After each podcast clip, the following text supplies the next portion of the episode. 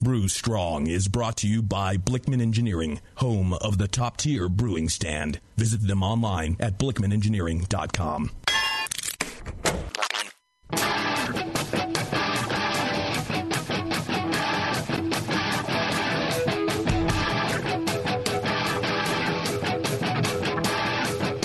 Brewers. It's time for the beer radio you've been looking for. This is the show that dispels myths, tackles the toughest topics, and makes no apologies for geeking out on beer. Hosted by two guys that drink before they think Jamil Zainasheff and John Palmer. This is Brew Strong. Hey, howdy, hey, my brewing brothers and sisters. Greetings, greetings. Ah, John. But I'm having trouble hearing you over the music. Yeah, yeah, yeah. You know, we got uh, we got Steve here working. Ah, yes, He, he likes to hear the music rather than us. yes. All right. Enthusiastic Steve. Can you blame me? Come on. Yes. Ah, yeah, yeah. It was starting a little late. I spent uh, a good uh, hour and fifteen minutes inching along the road. Took me an hour to go three miles. Wow. An hour. And I had to go across the bridge. I didn't really have a choice. And What uh, are they doing? Some repair work or something? Yeah, yeah. So they had the center lanes closed because apparently the expansion joint on the bridge, some piece of metal had come up in it, and uh, as people were driving across, it was flattening their tires. So that was Uh-huh. this morning, and I guess they kind of, or it happened some other time. I don't know. And uh, they decided when I am driving to the studio to, uh, that's when they should close the center lanes uh, and uh, finally fix it and so I inched along. It took me fi- uh, to go five miles. It took me an hour and fifteen minutes, and then I was at the bridge where they had it closed. And as they were picking up the last two to three cones, they were picking them up as I drove past. Wow. It was great. It was really great. I, I will say, Vivo sent me a nice text. that, oh, Hey, don't worry, don't rush. There's nothing you can do to you know to change it. And Well, I- I'm glad oh, you're here okay. because I would I would have just turned around and left. I mean, screw that. You know. Oh, yeah, if I could have turned around, I would have. I was gonna, I was gonna text you and be like, "Do you want to just reschedule?" Yeah, oh, that would have been great. But there was like no. You couldn't even get off. Yeah, huh? you don't need. Well, getting off this is something else. But Stop it. I could not. I, I was stuck on that freeway. The approach to the bridge, that was it. The the, the five miles before the expansion joint, that's where I was, and I had no choice. I I have been known to you know drive across medians and whatever it takes to turn around. Small ducks. Yeah. Yeah. oh yeah, yeah. Median ducks and small ducks and large ducks, any size. Um, but there is a like a three foot high concrete barrier in the middle of the roadway on the approach to the Benicia Bridge. Ah. So I could not. I thought about ramming it really hard or turning around on the shoulder. The shoulder's wide enough to drive on. I'm thinking I could turn around on the shoulder and just drive down the shoulder the wrong direction of the freeway. I mean, traffic's not moving. Not like somebody's going to like, you know, wildly hit me because Cut everyone yeah. stopped. You would get so arrested. If the cop could get over to me, I mean, it was bumper to bumper. Bike police. I I could have walked there to here faster than I drove. That's that's the amazing thing. Ah, well, you know. Have you ever have you ever been in the car with uh, our good friend John Blichmann? I have, in fact. With him driving? Yep. Yep. What what kind of a driver is he?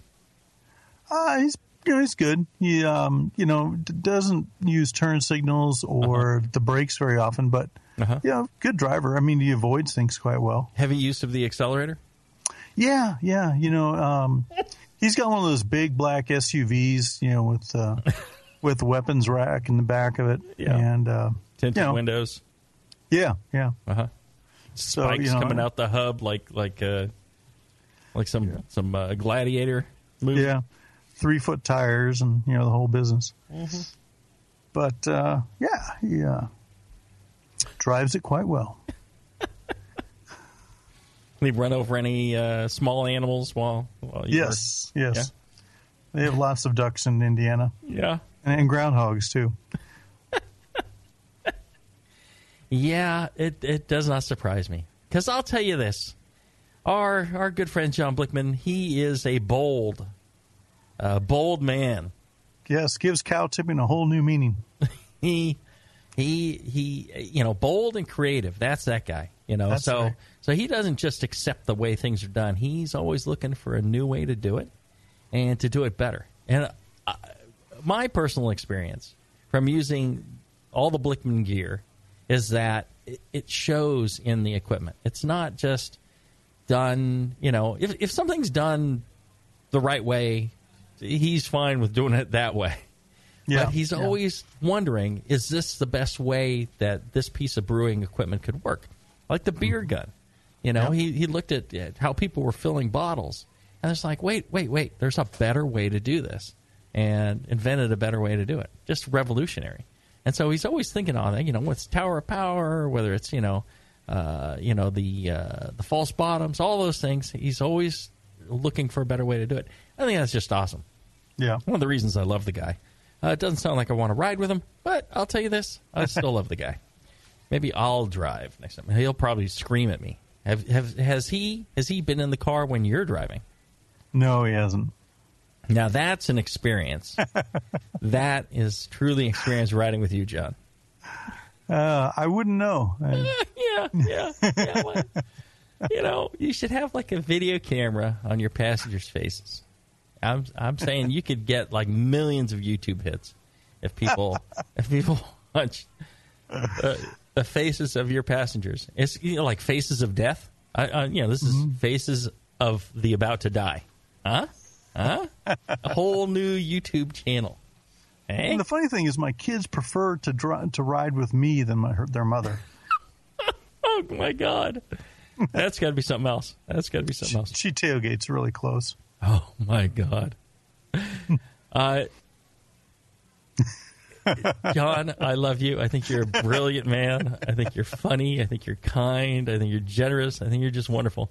I'm just oblivious. That's I all. yeah, exactly. I just I riding with you is just one of the worst things I've ever experienced in my life. You're not you're not that bad. I imagine you don't hit that many things True. because a lot of them get out of the way or you know but still still not my top friend to, to ride with I understand. i mean you got to have some flaw right That's right, that's you know right. you can't be perfect you got to have you know superman has his kryptonite yours is yeah yeah there we go all right well let's let's not dwell on that let's not dwell Fair on enough. Fair enough. Yeah, it's, it gives me it's giving me like flashbacks. I'm getting like PTSD here uh, from riding with you. oh, Jesus Christ! All right, uh, enough enough about traffic.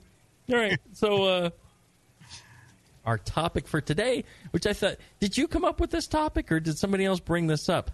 Um, No, I came up with it. yeah, I think it's brilliant. It's kind of like you know uh, we talk about the differences between home and commercial home brewing, or you know small scale brewing and bigger scale brewing. You know, um, really, there's- you know, what's the impact? What's the difference? A lot of times people will say, "Well, you know, Brewery X does this, and and so that's how I'm doing it." And it's like, eh, you know, Yeah. you're doing it for the wrong reason. You know, just Right. because a, a bigger brewery does it doesn't mean it's the best way to to homebrew. They have whirlpools. I need a whirlpool. Right. kind of thing. Mm-hmm. Mm-hmm. And uh, so, yeah, we thought we'd talk about, you know, what are, you know, what are the differences between you know small scale, large scale, and why are they done that way? You know, give you an insight. Um, very often, uh, large scale brewing are dealing with issues that we don't have as small scale brewer, brewers. You know, things we really um, don't have to worry about. We don't have to uh, you know engineer around. Um, So Yeah, I thought it'd be useful to to go through the entire brewing process, Mm-hmm. you know, different the different stages, and just kind of illustrate some of these differences. So, Mm-hmm. um, yeah, I'm glad I'm glad you think it's a good topic. Yeah, I think it's brilliant.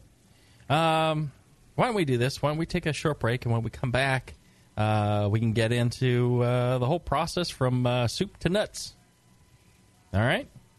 He said nuts. All right, we'll be back right after this. If you haven't heard, there's a completely new brand of brewing equipment. Kettles, burners, and accessories. Trustworthy everyday gear that helps you forge and shape outstanding beer the way you want. It's called Anvil Brewing Equipment.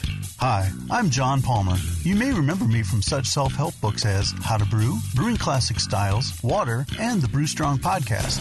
I am very pleased to announce the debut of Anvil Brewing Equipment from Blichmann Engineering.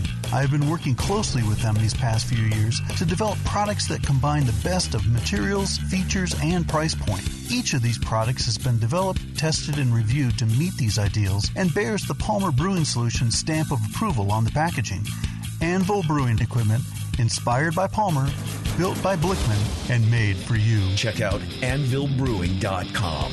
Anvil, durable, reliable, dependable. Your support of the Brewing Network means everything to us. We couldn't produce shows without you. And we love giving you something extra for that support. Like Brew Your Own magazine. You already know it's a great brewing magazine full of recipes, equipment how to's, discussions of beer styles, and brewing techniques. Whether you're new to brewing and just starting out or you're an old pro, you'll always learn something from the articles in Brew Your Own. Plus, they're amazing special issues like plans for building a Brutus 10 system, 250 classic clone recipes, and the Homebrewer's Answer Book. Brew Your Own magazine and BYO.com are awesome resources for any brewer, whether for yourself or as a gift. When you subscribe or resubscribe from the Brewing Network homepage, you directly support programs like this. Get a great magazine and support the Brewing Network. Subscribe to Brew Your Own right from the BrewingNetwork.com. Say hello to my little friend. You've heard about White Labs Pure Pitch Yeast. Pure Pitch is yeast grown right in its final packaging. That means yeast that has never been exposed to the environment. And White Labs Pure Pitch yeast for homebrewers is now available to everyone at homebrew retailers nationwide. Easy to use, perfectly sized, and ready to pitch. White Labs yeast packaged using their FlexCell process ensures the purest yeast on the market. Visit whitelabs.com to learn more about Pure Pitch, FlexCell technology, and how it's created. Then visit a homebrew retailer near you for your own perfectly sized package of Pure Pitch yeast. And you can say hello to your own little friend. www.whitelabs.com. you know the three most important rules in brewing? Sanitation, sanitation, and sanitation. And no one does it better than Five Star Chemicals. Five Star knows sanitation. You can only sanitize clean equipment. And Five Star knows how to clean too. For craft brewers and home brewers, Five Star has what you need to keep your fermenters, serving tanks, kegs, and draft lines sparkling and free of any beer spoiling bacteria. PBW, caustic, acid cleaners, Star San, Saniclean, lubricants and defoamers, pH stabilizers, and more. Five Star Chemicals has cleaning supplies, safety supplies, heat exchangers, pumps, hoses, and valves. And Five Star is proud to offer eco friendly products that exceed customer expectations. If you have a cleaning problem, you need the Five Star solution. Visit 5starchemicals.com or call 800 782 7019. 800 782 7019 and get the five star treatment today. Back to the beer guys that make other beer guys look like wine guys. Brew strong. All right, we're back. We're talking uh, home versus commercial. Yes. Why do we do what we do? Well, I drink beer because it's good. Yes. It's good for me. And that's pretty much 90% of what I do and why I do it right there. Okay. Well, it doesn't explain the uh, magazine subscriptions, but well, actually, it does. You're right. Okay. Never mind. There you go. Anyway, so uh, you know, the first thing I was going to ask was, um, you use a six roller mill, I believe, in at Heretic. Ah, no, we don't. Oh, okay. Right, right. So you know, a lot of uh, a lot of times the the goal of a six roller mill is for uh, better efficiency. I mean, they're they're trying to Higher you yield. know, yeah. get a higher yield. And um, you know, I was talking to somebody about this today, but yield in the mash tun is not my greatest concern. So I'll probably spend oh three hundred thousand to five hundred thousand dollars on on base malt this year. Okay. But you know, so you know, if I gain a percent or two, yeah, that's money. But it's really not that much money. You know, it's not like uh, I'm Anheuser Busch and I'm producing you know Millions. Yeah. millions, in, you know, in a year, and then it's substantial money. And I think you know a lot of times the interesting thing is a lot of home brewers they focus on, oh my god, I got to get this you know higher percentage, I got to get this professional percentage of uh, you know extract, Right. and it, that's not really the case. And uh, somebody was asking me today, you know, what sort of efficiency we sh- shoot for, and I'm like, nah, it doesn't matter. We don't really care.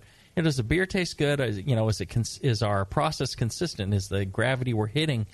I don't even know what our efficiency is. I- I'm like, eh, it's like 80s, somewhere in the mid 80s. You know, it doesn't really matter to me. Am I going to try and get like 87 instead of 85? No, I don't care. I mean, I, I said, you know, once I've fully gone through every one of our processes and maximize those, then I'll, maybe I'll worry about that. But the beer tastes really good. And so, uh, you know, I'm not going to worry about saving a couple of thousand dollars a year. Uh, even as we grow, it's still not that important to me. Um, What is important is that uh, you know we have a two roller mill or whatever, Yeah.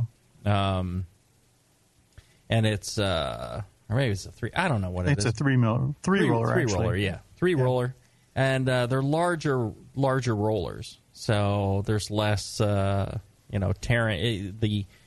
They're smooth rollers, or uh, you know, so when they're larger, they can pull the malt through. If if it's small, uh, you have to knurl the heck out of it so it'll pull the malt through. Otherwise, it rides on top. Right. So that's why the smaller rollers are not good. Um, two rollers fine. Um, the smaller rollers with the knurling, it tends to shred the uh, the husk, but even that's fine. I went with a you know a Valley Mill uh, for forever as a home brewer. Worked great, not a problem. Uh, you know, people that are totally worried about the mill and the crush and all that, they're worrying about something yeah. that isn't that important. I think you know, you get a decent crush, and and you're good to go. Hmm. Good.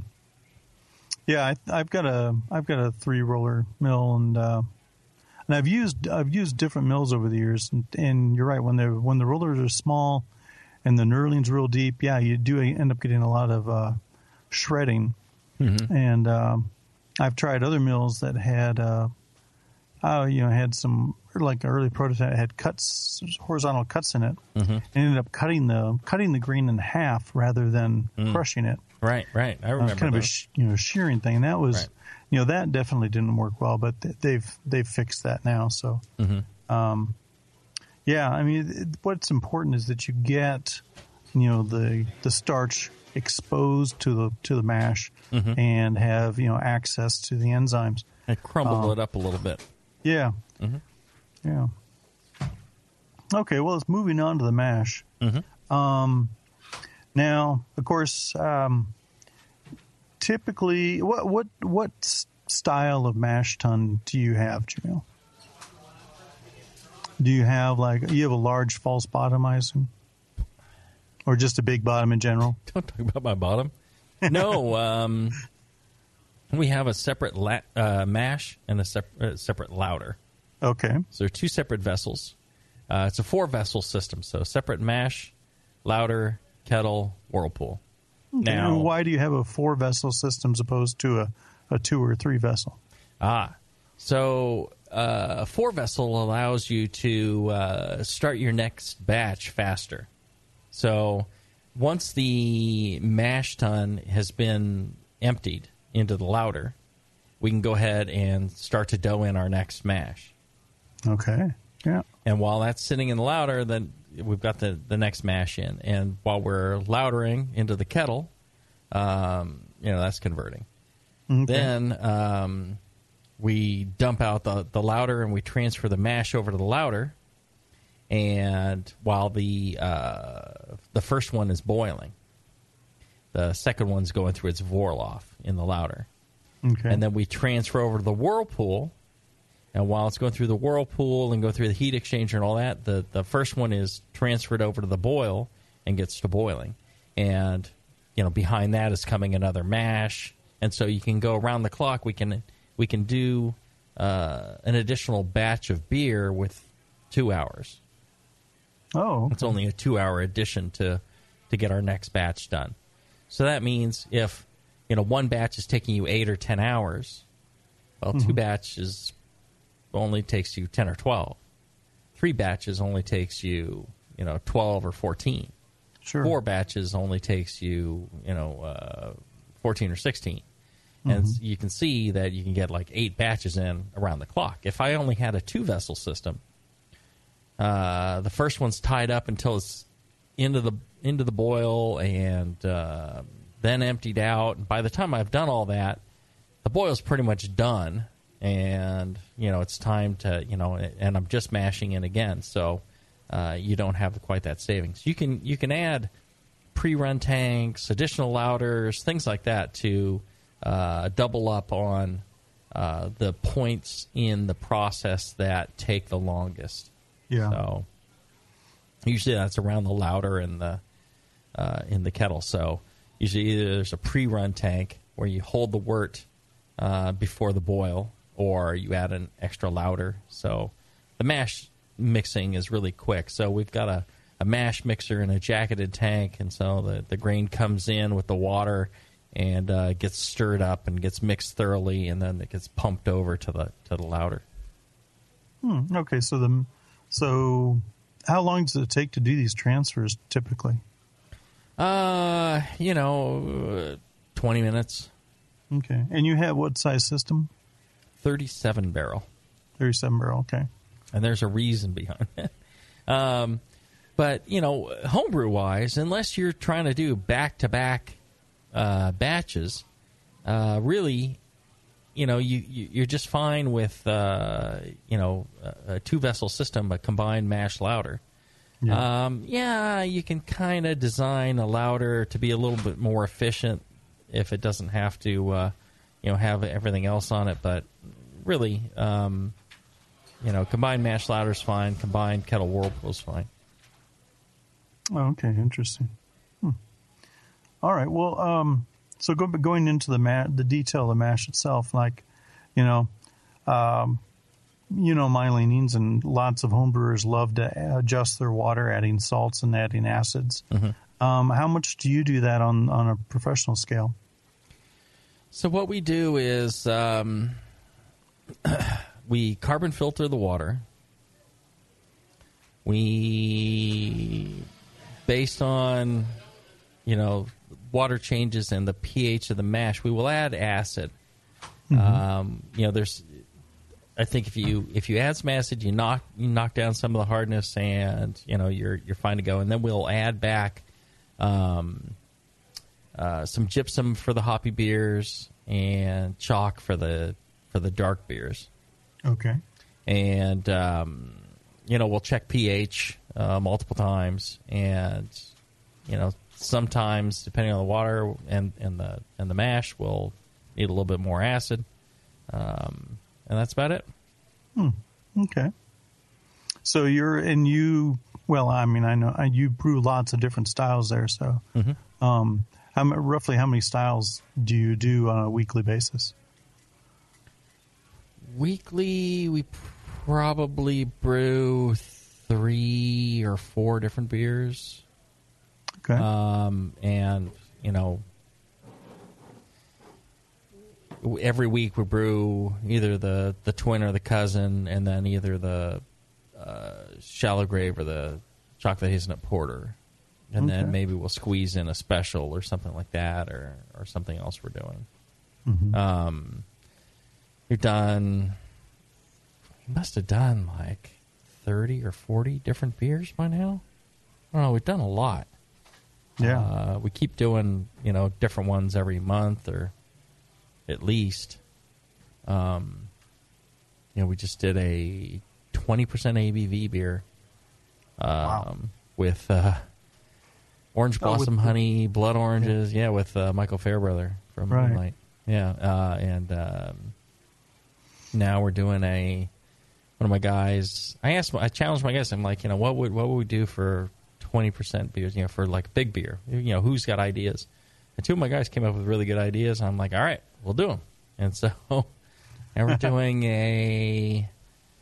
It's kind of like a Russian Imperial Stout with uh, coffee and vanilla and uh, chocolate aged in bourbon barrels. Okay. And again, like big ABV. Yeah. Uh, we got some more. Um, you know, so we you know we're we're doing that this week, and then we just lots of different beers. We're big in again. It's odd because now we're we're big enough sales wise, and our tap room's busy enough that we can actually do thirty seven barrels of uh, one off, and it's not a big deal. It's like, yeah, yeah, we'll, we'll sell that. Ah, cool. Cool. Say, going back to the mash, um, uh, what length of time do you use for your mash? And how do you do you ever do you do ever do a, like a short mash or a longer mash depending on the recipe? Um, not really. I mean, uh, by the time it's all grained in and thoroughly mixed with the water, and then pumping it over, and then we Vorlauf for you know until it's nice and clear. By the time you do all that, it's been like sixty minutes, ninety minutes, so you're done, Okay. and it's time to time to run off. So, So it's really more of a kind of a in process mash time, yeah, Right. and not really uh, okay. We're we're transferred, and now let's start the clock for an hour, kind of thing. It's Yeah. because you're really waiting on for uh, transfer. Mhm. Interesting, Right, you're just waiting for the next vessel to be empty. Okay. Yep. Hmm. And do you do um, do you do multi rest or do you do mash outs? Uh, we haven't done multi rest. I think. Um, what were we talking about using a multi rest for? Um, we're talking about using it for some beer, but oh, maybe we did for the uh, for the twenty percenter. I have to. I've looked back in the notes, but Oh, uh, no, we uh, generally don't. I'm I'm a big fan of single infusion. I think that works, and you know it's very simple. But the cost to have the jackets removed were as much as the cost of having the jackets added to the brew plant. So we're just like, yeah, fine, leave the jackets on. So Uh, now explain that a little bit. I mean, do the these are what steam jackets? Or? right, steam jackets on on all our vessels. So except for the well, steam jacket on the mash and on the kettle and the calandria. Okay. So everything's heated with steam um, from a boiler, low pressure steam up to 15 psi, and um, yeah, we And that and that allows you to do multi rest or not? yeah we could we Okay. could dough in at whatever we want, and then turn on the jackets and the mixer, and Okay. ramp it up to whatever we want. You know, easy enough. Mhm. But we don't use that currently. We might someday. Someday, I think we will. That's we'll, right. We'll be like, yeah, yeah, we're going to use this thing. Sounds good. Mm-hmm. Okay. Um, and then uh, mash out you generally don't do either, right? Uh, no. Um, you know, we'll transfer over to the lauter and we'll uh, sparge with uh, you know hotter water. Okay. But we don't bother, um, you know, doing a mash out step necessarily. Mm-hmm. You know, I think that's one of the beauties of you know having a um, you know single step infusion and you know having a mash temperature that you're comfortable with. As you transfer it through these vessels, the mash temperature, the mash is so big Yeah. that it just retains its temperature and you can transfer it through and it's at the same temperature the whole time. You know, Nice. it's really not like, oh my god, you know, temperature's dropping or going up or whatever. It's just you're you're just sitting at your mash temperature. So you don't have to really worry about anything and then, you know, you transfer out to the kettle and um, then you you know, you fire up the kettle and you've pretty much denatured your enzymes, you're done. Yeah.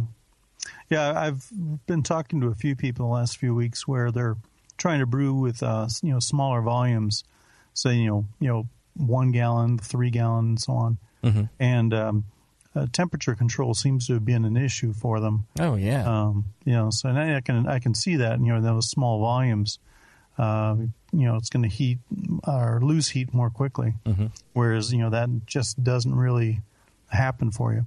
Right. Yeah. You know, you, you got to have the mass. Got to have the mass. All right. Um, I wish we take a, another quick break. yeah. I was just going to say, let's take a quick break, and when we come back, more of home versus commercial right after this. beer tasting games that train your palate, a brewery locator, and the brand new interactive beer style guide. These are just a few of the awesome things you'll find on craftbeer.com. The style guide is a beautiful example of technology in beer. Browse beer style families or turn on the automatic beer style finder and explore beer through color, bitterness, ABV, aroma, and flavor. It's really the coolest way to explore every beer style besides having them all in front of you. Go to craftbeer.com and click on beer styles to start the guide. Plus, enjoy the rest of craftbeer.com, the Brewers Banter blogs, beer education, how to host a beer tasting, and the invaluable draft quality manual. Tons of great content that makes your beer better. Visit the new craftbeer.com right now and explore the website that brings you all the passion, camaraderie, and creativity of the craft beer community. Craftbeer.com, celebrating the best of American beer. A few things happened 30 years ago. ARPANET migrated to TCP/IP, and the Internet was born. Revenge of the Jedi was renamed Return of the Jedi and opened in theaters. Mila Kunis and Emily Blunt were born, beginning a rad fantasy in my mind. But all of that pales next to the fact that HopTech opened its doors and began blowing homebrewers right out of their mash tuns. HopTech doesn't fuck around. Real people shipping awesome shit straight to you. Their new website is fast and easy to navigate. Or just call 800 379 4677 and let badass bitch Jade and the gadget guy Roberto blow their warm load of customer service all over you. So visit the site or visit the store in Dublin, California and support those that support you. Get your brewing on at hoptech.com. Hey, my brewing brothers and sisters. This is Jamil Zainasheff, and I want to tell you about Heretic Evil Twin. You might be familiar with my homebrew recipe, which uses massive late hopping to create a balance between the malty sweet and the hoppy bitter, along with an outrageous malt and hop character. I wanted a beer with the same bold hop and malt character, so we played around with the homebrew recipe until we were able to make a great commercial version too. We've created a beer rich in malt character, full of caramel, toast, biscuit, and an ever so subtle roast note. On top of that, we piled in an insane amount of Citra and Columbus hops at the end of the boil, as well as in dry hopping. This damn the cost approach to hopping gives Heretic's Evil Twin a great blast of citrus and tropical fruit that can't be matched by any other hop. The result is a bold, malty, hoppy, but easy drinking beer. This is our top seller, our flagship beer, and I couldn't be prouder of it. Cheers. To find Heretic beers near you, click on Find Some at hereticbrewing.com.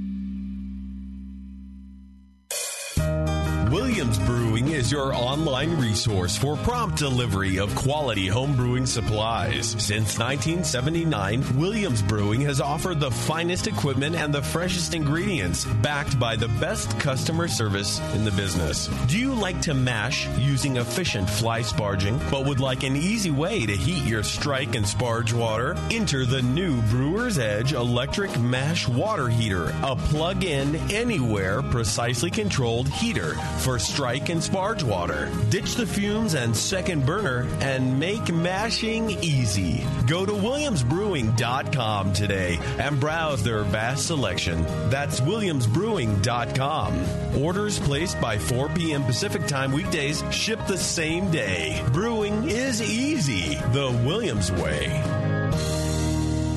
Ken Grossman of Sierra Nevada Brewing Company says making great beer is hard. Making the same great beer every day is harder. Brewers Publications announces its latest release for breweries of any type and size Quality Management, an essential guide for brewers by Mary Pellettieri.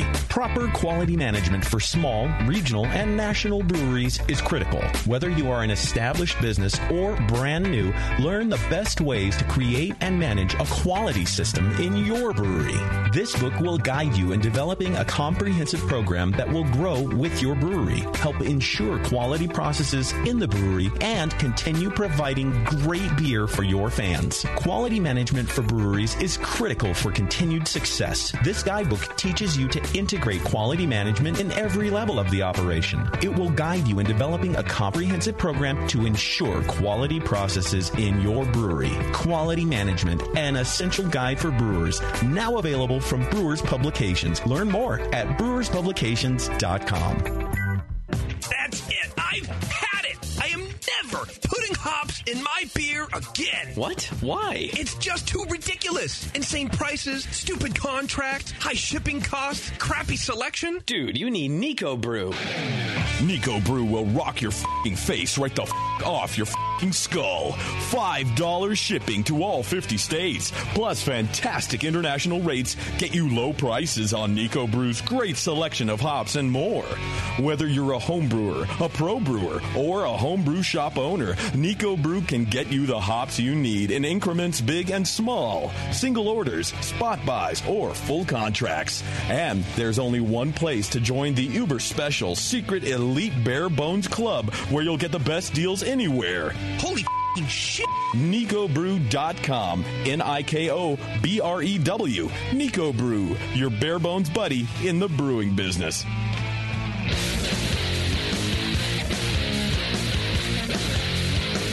Back to the two guys that know how to turn beer into beer. This is Brew Strong. All right, we're back. Yes. Uh, John, have you? Uh, you're you're a fan of Blichmann products. Would that be correct? To, to Very much so, yes. Well, you know where to get Blichmann products.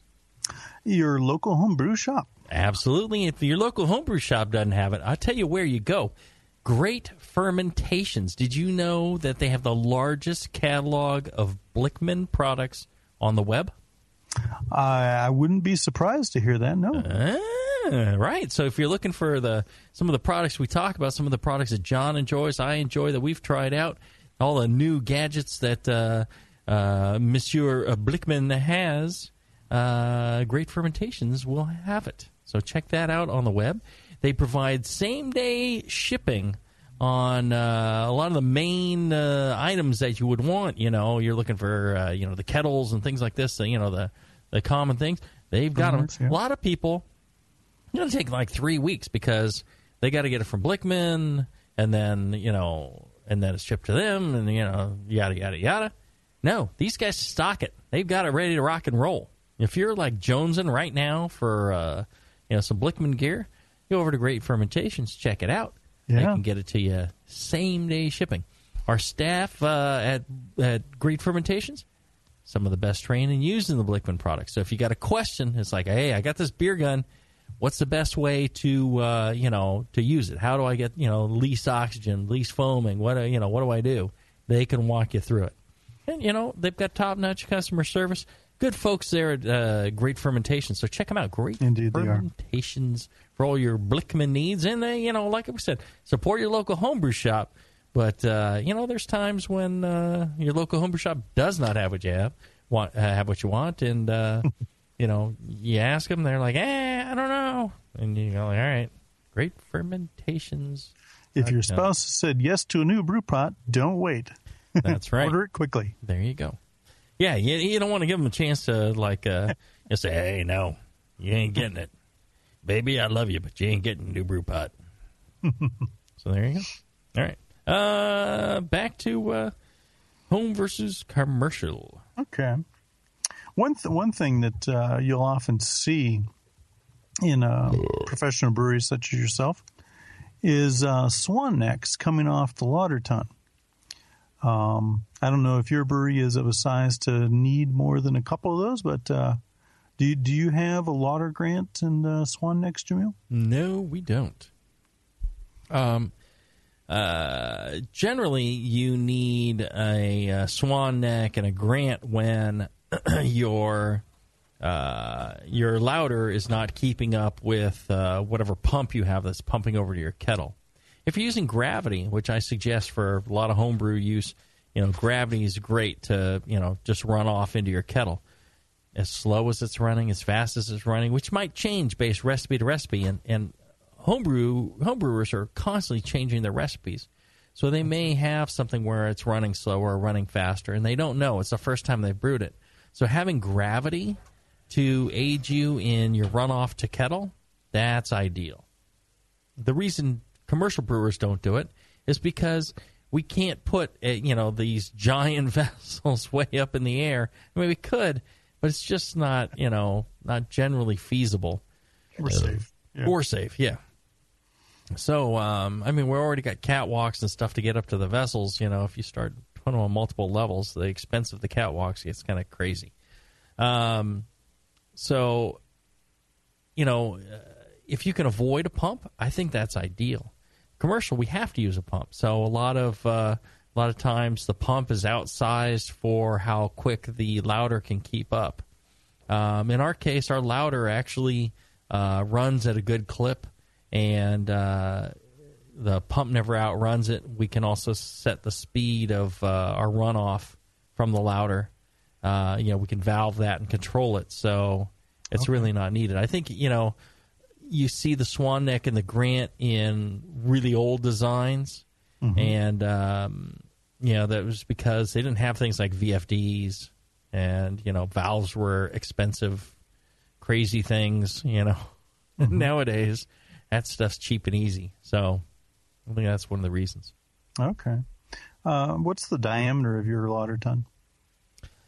Oh, Jesus. Roughly. Um, I knew exactly. I have a spreadsheet to calculate every mash we do and the dia- diameter of the lauter and the thickness of the of the bed. Um, uh, it's 80, 88, I think. 88 inches, Yeah. which is what, six, uh, six and a half, seven feet? Something like that? Sounds about right. Yeah, seven, seven feet. Anyway, um, so you and under that you have probably you probably have multiple pickup points underneath your false bottom. Uh, Mm-hmm. mm-hmm. okay, Well, and that I mean, uh, you know, in a, in a very large system, you would have you know uh, probably a dozen. Mhm. You know, some of the real large, the like hundred barrel systems. right. Um, and uh, whereas you know in home system, you really just have one you know pickup underneath your false bottom because it can pull you know readily from the from the whole area, even if you have like a Right. even like a twenty gallon or a one barrel system. Mm-hmm. So, do you, do you ever? I mean, is I you mentioned variable flow devices. I assume. I think that's what that VFD stands for. Uh, yeah. Uh, well, for variable frequent frequency drive to change Oh. the speed of the, the the motors that you're running that are running the pumps. Ah, okay. Do, does um, So do you do you regulate? Is there some software or valves that regulate the uniformity of the flow underneath the uh, lauter tun, underneath the false bottom of the lauter tun? Uh, no, no. It's Okay. all just coming out and through one point. Okay, so it's a, it's it's still kind of a small enough scale, Mhm. even in, you know for a thirty five barrel system, Right. uh, to accommodate that. Mhm. Interesting. Okay. Um, you're um, when when you sparge, um, the, the the I assume the water gets distributed somehow over the grain bed, Um, yeah, like a spray arm kind of thing. yeah. Uh, there's a, a few points that Mhm. that spray it. Um, I don't know how important that is. Yeah. Uh, you know, if you get a an inch of water on top, I think um, you could come in from almost anywhere, and I think you're fine. Okay. You normally maintain water over the grain bed. Uh, yeah, we try to.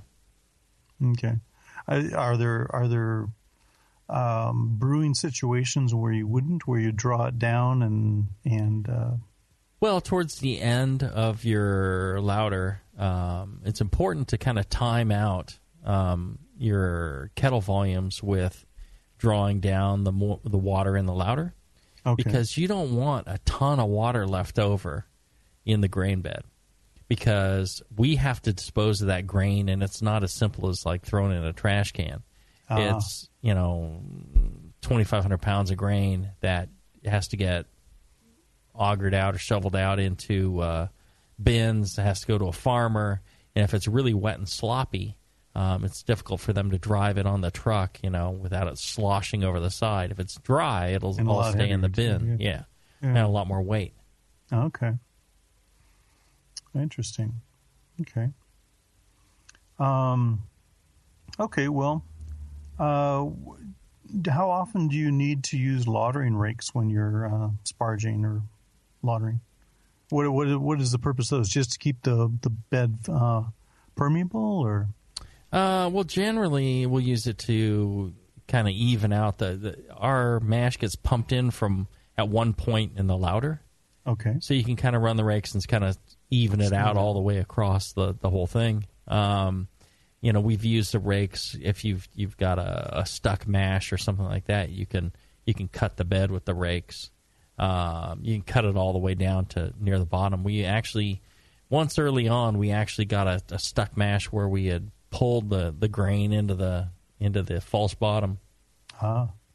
and so we were able to drop the rakes, reverse them, and essentially just suck it all back out of the uh, out of the bottom. It was great, and then everything was fine again. Ah, cool. Okay. So yeah, a little different different scale of problems than than, than on the homebrewing level again. Right, right. Yeah, you have to rely on machinery to do a lot of the things for you because the scale's so big you can't physically do it yourself. And that's also part of the danger of commercial brewing is you know you've got these high energy sources moving around and you know take your arm off. Oh yeah, about. About. Um, okay, let's move on to the boil. Mm-hmm. Um, how long does it take to fill the kettle uh, from the from the lauter? Um, I'd have to look at the logs what they're doing now, but I think it's um. Boy, the lauter still takes a long time. Close to two hours. Oh, okay. And it, it fit, does it uh, Hour and a half. Wow. So two hour two hours to kind of lauter and fill the kettle. That's, Mhm. Do you do any first wort hopping? No. Okay. And wh- and what what's your opinion on that? I mean, just um, you know, doesn't seem worth the the effort, or uh, it's just easier to. I think I think all it does is is make your beer more bitter. Uh huh. Um, you know, it's just like a longer boil. I don't think it actually entrains or entraps any sort of uh, finer hop flavor or anything like that. Right. Okay. So yeah, it just messes with your bittering calculations then. Yeah, I, I- I just don't think there's any any use to it. Okay. Do you add salts in the kettle? Uh, no. Okay, so you've done that all at the ma- beforehand in Yes. in the water itself or in the mash. Right. I think the mash is the most important part for that. Okay, yeah. Um, now you have an Not internal to say I wouldn't add to the co- to the boil if I needed to. Right. Okay. So you still have the option. Oh, sure. Yeah. You have an internal calandria in your kettle. Uh huh.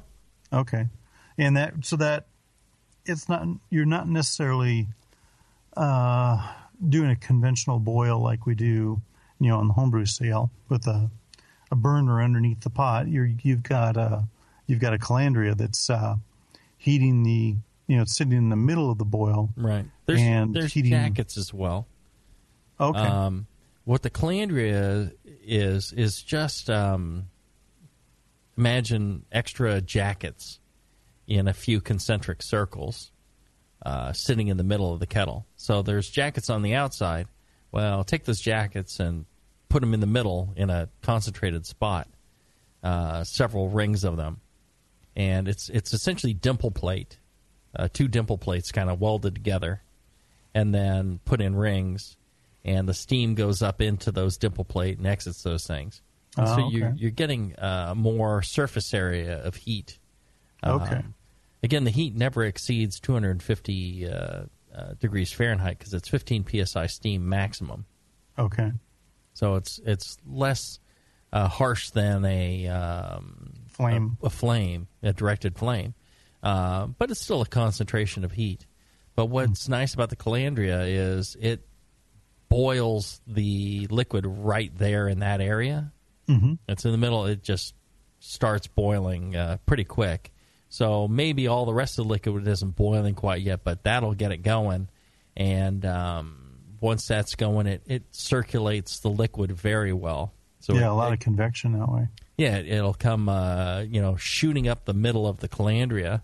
It hits like uh, a hat, Mm-hmm. uh, kind of like a um, Kind of a saucer shaped. yeah, yeah, yeah. Um, and then uh, that knocks it back down into the the rest of the boil and kind of hits towards the outsides of the kettle, and so you get this kind of uh, circulation pattern going uh, from the center out to the sides, and so it Okay. very thoroughly mixes your wort and um, uh, you know makes sure that any volatile compounds are being driven off. Uh, your hop utilization, all that stuff. That's what's really important. Um, if you can achieve that at a lower input of heat, your beer will taste better. So, Oh, yeah. uh, for home brewers, they a lot of times I've seen people where they so violently boil their wort that they're actually damaging the wort and damaging their beer. And with less thermal stress, they could make a better beer. Um, you still need to get enough um, turnover through the, the volume of liquid so that it's mixing it very thoroughly and exposing um, all the wort to that point of uh, vaporization of some of these volatile compounds at the surface so they can blow off. And so that's the, the important part. I think you could actually probably use a lower heat, you know, where you almost weren't boiling and stir it really well, and you might actually do better in some Okay. cases. So Yeah. uh, that's just a theory. Mm-hmm. That makes sense. Yeah. Do they have um, like home brewing calandrias? Yeah. Um, I've never seen one. If you had the ability to generate steam, I would think you could, or you could make me maybe an electric one or something. Yeah. Mm-hmm. Yeah, potentially electric one would work. Have to turn our good friend John Blichmann onto that. Yeah, get Blichmann, Blichmann uh, rocking and rolling into that, and uh, maybe he would show it at the uh, AHA uh, National Homebrew Conference. National Homebrew Conference. Yeah, yeah, yeah. I tell you, the AHA, that's a fine organization right there. I am Very so uh, so so pleased with them. I'll tell you, you can give the gift of the American Homebrewers Association this year. You sign up through the Brewing Network. You click on the uh, right side of the website. You're going to receive a free. They've got a link there. You're going to receive a free copy of modern homebrew recipes from Gordon Strong when you enter coupon code modern at checkout. M O D E R N. Check out some of our some of our listeners can't spell. Don't look at me that way, Steve. uh, but you know what I love about the AHA is uh, you know pub discount program. Come down to Heretic, we give you a discount. Come to the Hop Grenade, they give you a discount if you're an AHA member. Zymurgy magazine, fantastic. You uh, you know you and I have written for Zymurgy. Oh yeah. Uh, access to the uh, AHA forum and uh, the Homebrewers Conference. You know, y- you really can't go to the Homebrewers Conference without being an AHA member. And when you do, you're going to see things like uh, John Blichmann with our new um, uh, Blichmann Calandria maker. There you go. Calandri, Calandri Blick Blick. Started here. Calandriman. Yeah? Caland- Calandraman. Calandriman from Blichmann. The calamity from Blichmann. Yes. Yeah. No, I'm not talking about when you guys are driving. I'm talking about uh, uh, all his genius uh, inventions. All right. Let's take another short break. When we come back, we will wrap up uh, with more home versus commercial right after this. Are you looking for a simple brewing system that's great for all grain brewing, but everything on the market seems to be full of compromises? Blichmann Engineering has the answer. The Blichmann Brew Easy All Grain Brewing System. The Brew Easy is a complete system with easy upgrades and a beautiful compact design, perfect for any size brewing location. At its core, the Brew Easy is built on two gorgeous Blichmann Boilermaker brew kettles, a high temperature March pump, and either a top tier gas burner or the new Boil Coil electric heater. The Brew Easy adapter lid allows the pots to stack on top of each other, forming an efficient, strong, and compact brewing setup that comes in 5, 10, and 20 gallon batch sizes. Upgrade your Brew Easy system with full automated control by adding a Blichmann Tower of Power temp controller and make moving around easy with the Blichmann Kettle Cart. The Brew Easy is modular. If you already own a Boilermaker kettle, you can build your Brew Easy by purchasing just the modules you need. The new Brew Easy all grain brewing system. See it today at BlichmannEngineering.com and brew with Blichmann quality on your new Brew Easy. Since the first time the Brewing Network microphones turned on, More Beer was behind it. More Beer sponsors the programming on the BN because, like you, they love brewing. And like the Brewing Network, they love sharing their knowledge. Morebeer.com isn't just a website to place your next equipment or ingredient order. Morebeer.com also gives you access to free beer information that will make you a better brewer. Go to morebeer.com and click into the Learning Center. You'll find podcasts, technical facts, video tutorials, and more, including access to The Buzz, More Beer's social network of more than 5,000 members. And some of them might even be crazier about beer than you are.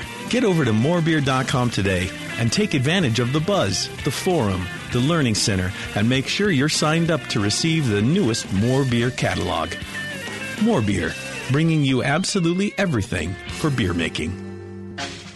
When I order a beer, I want my server to know more about it than I do. I want someone who enjoys good beer and loves helping others enjoy it too. I want someone who knows how to pour a perfect pint for every beer style. I want a Cicerone. The Cicerone Certification Program is creating the type of people who help you enjoy great beer. Home brewers and craft beer lovers know beer is more flavorful and complex than ever, and it takes some serious knowledge to store and serve beer right. Cicerones know beer. There are three levels in the Cicerone program Certified Beer Server, Certified Cicerone, and Master Cicerone. Cicerones are truly the sommeliers of beer. The best beer locations have a certified Cicerone on staff. Relaxed and unpretentious. Cicerones are tested on storing and serving beer, beer styles, flavor and tasting, the brewing process and ingredients, and pairing food with beer. Learn more about your next beer guide at cicerone.org. Certified Cicerone because it takes top talent to present a perfect pint.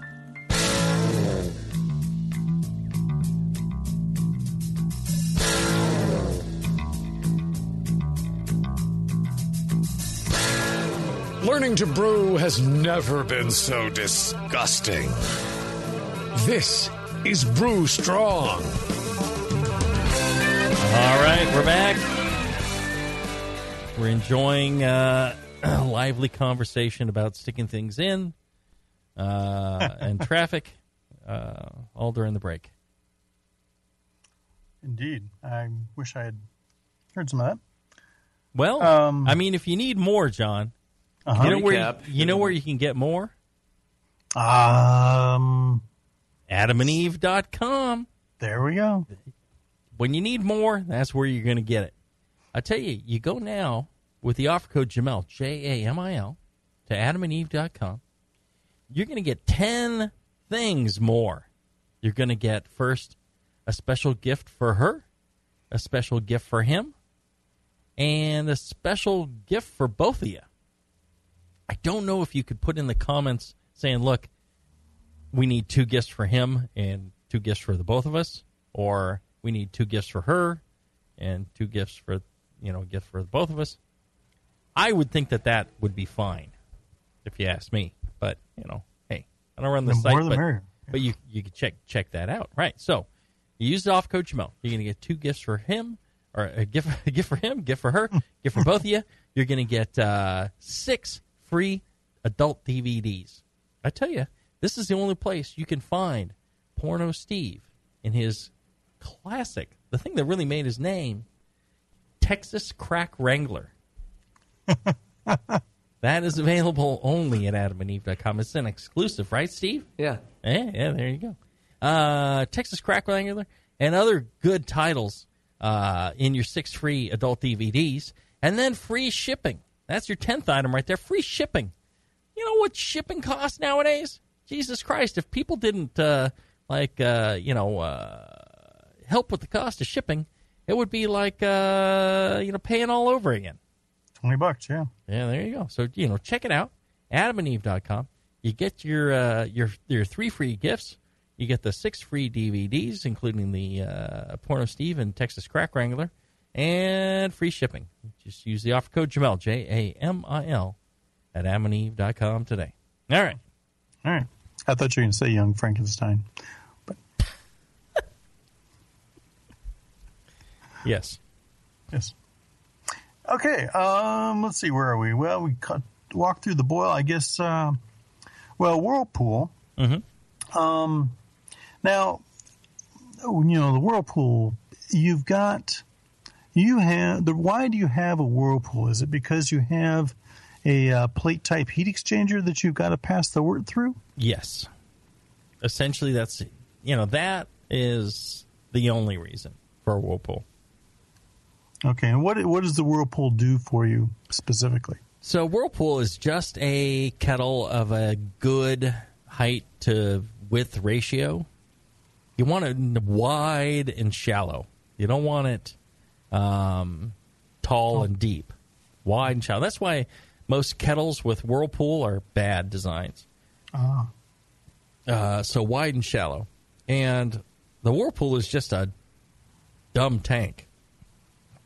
It's uh, wide and shallow. It's got a drain on one side, and it's got an input on one side. And what we do is just pump out of the kettle into the whirlpool, and uh, it shoots out at high speed along one of the walls and starts to spin.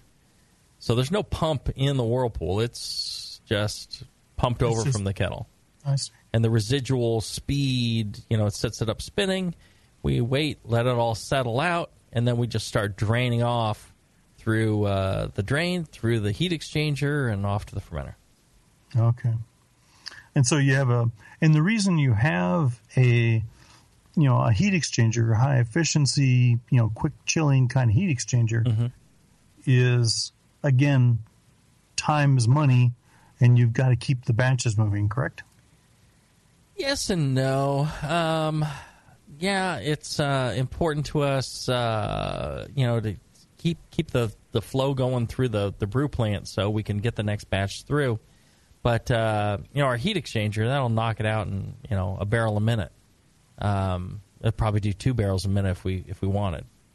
Um, And that probably saves One- saves energy on, you know, cooling your in your fermenter. No, well, to, for yeah, it does in that because we need to pitch the yeast. But uh, the uh, one of the things that you know we experienced early on before we got our our latest brew plant was it took like two hours to knock out. And when you're throwing like hops into the whirlpool and you want those no boil hop characters, Right. uh, but not dry hop character, uh, if it takes two hours, you just get a huge amount more bitterness. Oh, yeah. Um, if you can knock out really quickly, you know, barrel a minute, a couple of barrels a minute, uh, you throw your hops into your whirlpool, you trap a lot more of that in there. So that's actually pretty important. Okay. I think homebrewers can do this by throwing their hops in, even with immersion chiller, and just stirring the, the wort with the immersion chiller. That's what I did before I whirlpooled my immersion chiller. Okay. And you'll see the, the temperature drop very quickly and get below the volatilization of a lot of these hop compounds that they want to trap. And that makes a big difference. Um, the other problem is the wort chiller gets really hot. So you expect yeah. one side of it, anyways, to get really hot and burn your hand because it'll be boiling. so you use, use like a, a glove or something. Yeah. Okay. So uh, let's see. So I mean, the um, I'm looking, thinking about the uh, the chill, no chill kind of uh, paradigm going through the. That's know, why no chill has its problems because your bittering is still, you know, accelerating and still yeah, developing. still happening above 180 degrees. Right. Fahrenheit. Okay, well let's uh, let's move on to uh, fermentation. I guess. Or how much time we have, Jamil? Just a few minutes. We're out. We're out. Okay. So well, we may have continue to away. some other time. Yeah. No, continue away. Oh, okay. Well, with that. Well, at least let's let's get it quickly. Okay, so um, oxygenation, you do that uh, in line as you're pumping uh, Yes. from the whirlpool? Uh-huh. Because, I mean, that's really kind of the only easy way to do it. You can't shake your fermenters. Right. You, you can't, uh, you, it's hard to get a propeller in there to froth them. Mm-hmm. So, um, on oxygenation, you use air or, or pure oxygen? Oxygen. Okay. And um, there's a there's a question in the Q and A that'll be interesting to address. Kind of, you know, looking at um, you know how much. How do you, do you have um, an equation, or is it just kind of experience on how much oxygen for how long you inject? So yeah, so initially, I- I, I believe you can you can use simple math to help you with this. You know how many liters of wort you have, how many liters, and what you need to do is measure your oxygen in liters per minute. You know, actual liters injected into the into the vessel. Okay. And you do that with like a medical regulator that that measures liters regardless of back pressure. So that's how you know it's like okay, I've got 20, you know, liters of beer or wort. I'm adding, you know, 1 liter of oxygen or whatever it might be. And that way um, you you can actually measure things without knowing the amount of oxygen. You can see how that works out for you. Now, I just took our my homebrew rate and I said, "All right, I multiplied it out. Here's here's the rate we're going to use. I used the same rate um, commercially for several years, and now what we do is we have an oxygen meter that we actually measure our wort oxygen with. Okay, so you measure your concentration. Then? Yeah, but we went years with just doing the math. Mm-hmm.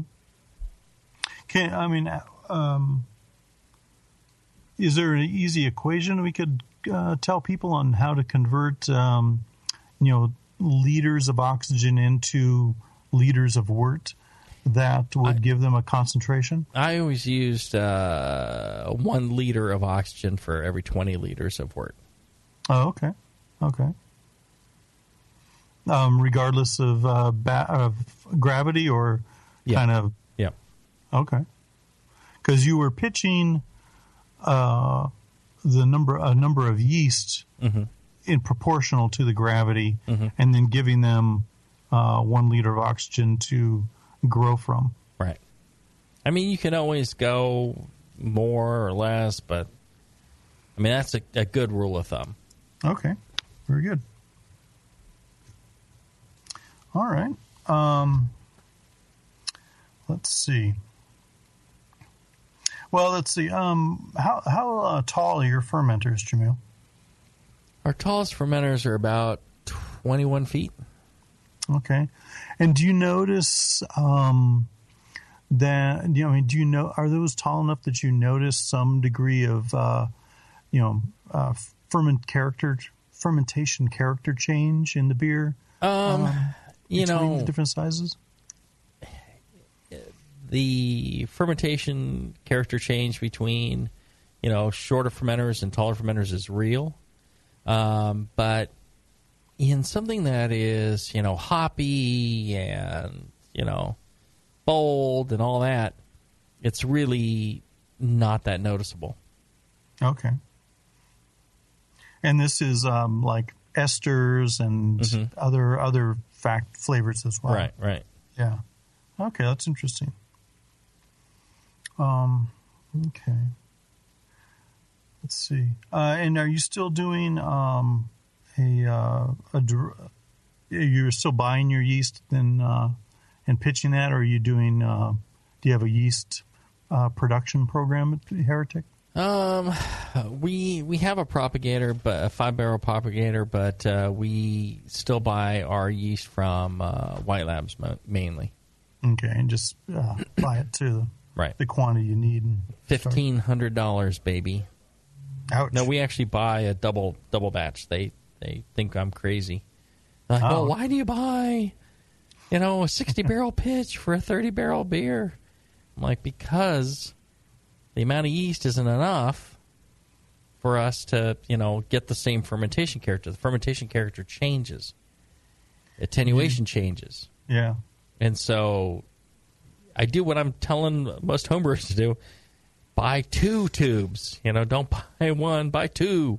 Yeah. And, uh, you know, so I do a, a 60 barrel pitch and a 30 barrel batch Okay. of lower gravity. And, and is that? sure I mean, that's right. that's for ales. What kind of pitching rate does that generally work out to? Like a, uh one million per mil, per Oh. mil, or or Yeah, is it- using using uh, 0.75, right, which is Mm-hmm. Yeah. a good ale rate. 0.75, which is l- less than the one one million. Um, the pitch that they send is good to like a 1028 wort or something like that, or like a seven Plato wort. okay. It's it's um, you know seven times 0.75. That's it's not it's not a lot. It's healthy yeast, sure. It's you know you get it nice and fresh, but um, if you want to do uh, you know an eight percent beer, um, you know you you really need a lot more yeast than that. Mhm. So that's why I I pay for double that. Yeah, you're essentially using the pitching rates that are on Mr. Malty. Uh, I- even then, I'm not not quite hitting those, but Uh-huh. you know, I'm I'm hitting enough to where the beer is turning out the same. If I don't do that, the beer turns out different. Now, if you're doing a, if you're running a brew pub and you're serving everything to your customers there across the bar, and you know, from week to week or month to month, the beer can change, and nobody's you know. But if you're like packaging and doing big distribution, you can't have your beer changing all over the place each each batch. So, you know, you have to, you know, step up, you know, and pay for enough yeast to where fermentation attenuates the same and the flavors Okay. the same. Very consistent. Yeah. Yep. Okay. Um, how do you carbonate uh, your beer? Uh, carb stone, and then we we just blow it in through the bottom. Okay, so it goes in, and that's in the original fermenter. You Uh-huh. dump the yeast, and then uh, Yeah, we do everything in the one. Yeah. Oh, okay. We use a unit tank like a unit tank. That's what they're for. Right. Very few people do. Interesting. Everyone's like, "What? You don't have bright tanks?" No. So a bright tank, in essence, is kind of like a, a secondary fermenter. Where you'd rack it over to another Right. It's tank away it's from a the unit yeast. tank with a, a dish bottom instead of a cone bottom. Okay. Same thing. and then you would carbonate in the bright tank. Um, if, yeah, if peop- you used one. People do. Yeah, they'll transfer from the unit tank to the bright tank and carbonate along the way. Okay. Um, you can pump around on a tank too. Use the same tank and just Oh, okay. pump in a loop and carbonate that way. It's quicker, but um, there is a danger of introducing more oxygen. Okay. Uh, for homebrewers, I I would Just you know, hook up the uh, you know corny keg to CO2 and wait a week. Yeah, yeah. That's my preferred method too. Okay, do you use any uh, clarifiers? Uh, we in the in the kettle we use uh, Whirlfloc, and um, in the fermenter we use a uh, a version of Biofine. Okay, and then, um, does that uh, that settles out with uh, the yeast mass, or how do you get Mm-hmm. how you get that out? Right. Yeah. Um. It, it all settles out. Oh, okay, Gets so it's dropped. just a, It's yeah. It's it's not one of the ones you need to filter out. oh, okay, okay. So well, some sim very similar, but a few differences along the way. Mm-hmm. Yeah, absolutely. Uh, you know, and I, I think that you know there's things to learn from professional brewing, but you know, I think you know homebrewers need to always ask, well, why am I doing this? You know, what's that doing to make my beer better? Versus you know the the commercial brewer who has to do it because they don't really have a choice, or they're trying to save money, or they're you know Yeah, that's uh, good doing point. something along those lines. I think I think that that's that's the thing to watch out for. All right. Uh, I think it was an excellent uh, show topic idea, John. I, you know, kudos to you. You're Thank you're, you. You're thinking about the listeners and, and what might be interesting to them. Uh, you know, I think what's what's interesting to our listeners is that the new gear that Blichmann's going to come out with this year. Come Oh, on, yeah. He's always coming out with new things. And uh, see, I don't know that he's coming out with anything, but I'm guessing he's going to come out with something. That's a smart dude. He's always thinking, always improving, just like. Porno Steve, innovating. Porno Steve innovating his way through porno. Inventing new things every day. That's right.